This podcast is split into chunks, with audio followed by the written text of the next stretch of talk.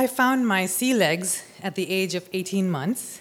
My dad was a captain in the Merchant Navy, and home two or three months of the year was a small cabin on cargo ships with no one but my family for company.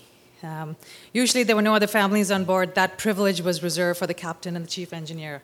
And home for the rest of the year was Mumbai, India, or as I like to still call it, Bombay, because that's what it was when I grew up.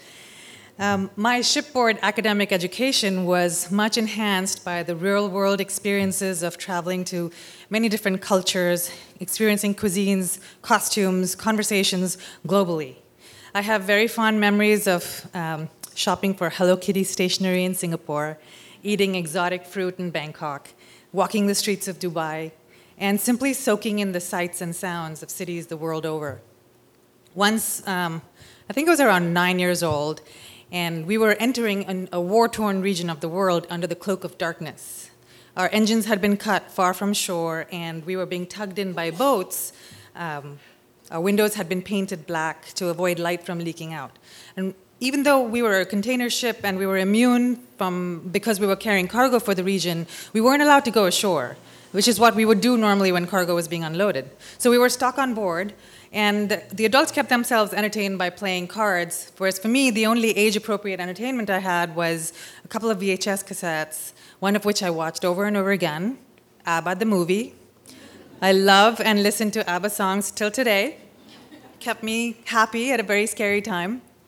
So at the age of 16, that life lost its charm as friends became more important and schoolwork got tougher.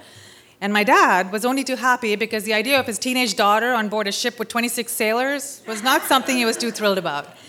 And so, living full time in India, and I quickly realized that I didn't fit into my country. I constantly challenged the social and cultural norms I was expected to live within. What do you mean I can't laugh loudly because I'm a woman?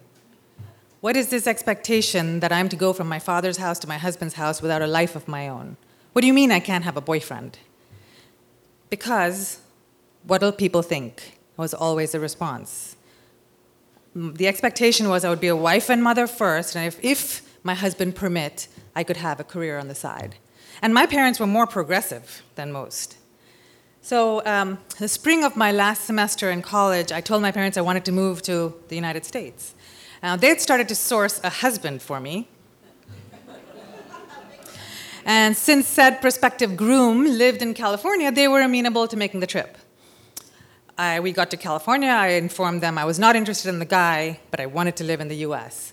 So we flew across the country to New Rochelle, New York, where they had extended family. And they set me up in college with a few semesters' tuition in a pr- small attic room um, in a private home with a few months' rent.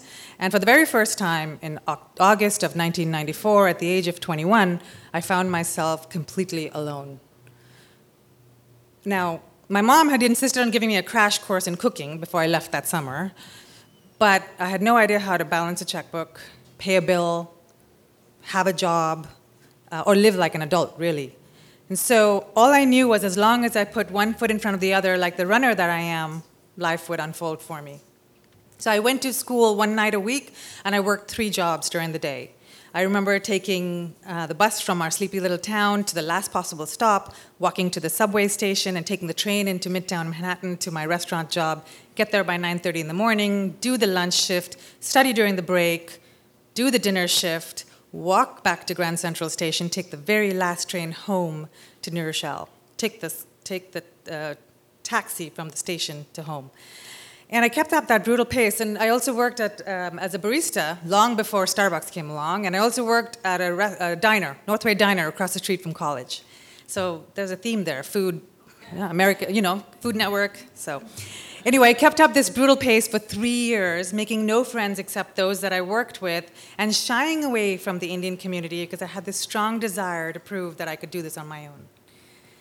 Upon graduation, I landed a job with Morgan Stanley at the iconic 2 World Trade Center. And what followed were two gorgeous years of learning the world of high finance, finally beginning to make friends, and settling into the fabric of life that I'd chosen to call my own. I quickly realized that finance wasn't for me, and so I applied to business schools in California because, let's face it, I'm from Bombay, India, and 90 degree weather is more my cup of tea. So I got accepted to Pepperdine, and that's where I, I got my MBA. Um, upon graduation from, from Pepperdine, I had planned to move to Hawaii. There was a running joke among a few friends that if I kept the pace I was keeping, I would end up back in India in no time. But the universe had other plans because I met my husband Jason the night of graduation. So his best friend and my best friend, who were dating at the time, um, asked if they could bring their friend Jason along. And the pretext was that we were both rock climbers. Only later I realized it was a setup. Only thing difference is this time it worked. So Jason and I spent two months in Kauai and then moved into Camarillo in October of 2001. And around the same time, I started working as the fundraiser for the Alliance for the Arts, which was at the time the fundraising arm of the Thousand Oaks Civic Arts Plaza. My mom and dad were so excited that I found a nice boy, translation, he was a scientist, so they approved, that she immediately started to plan engagement parties for, me, for us. I had to reel them in for three years before we were finally ready to be married in 2004. Jason was my rock. Uh, he was steady ground under my shaky feet, and in many ways still is.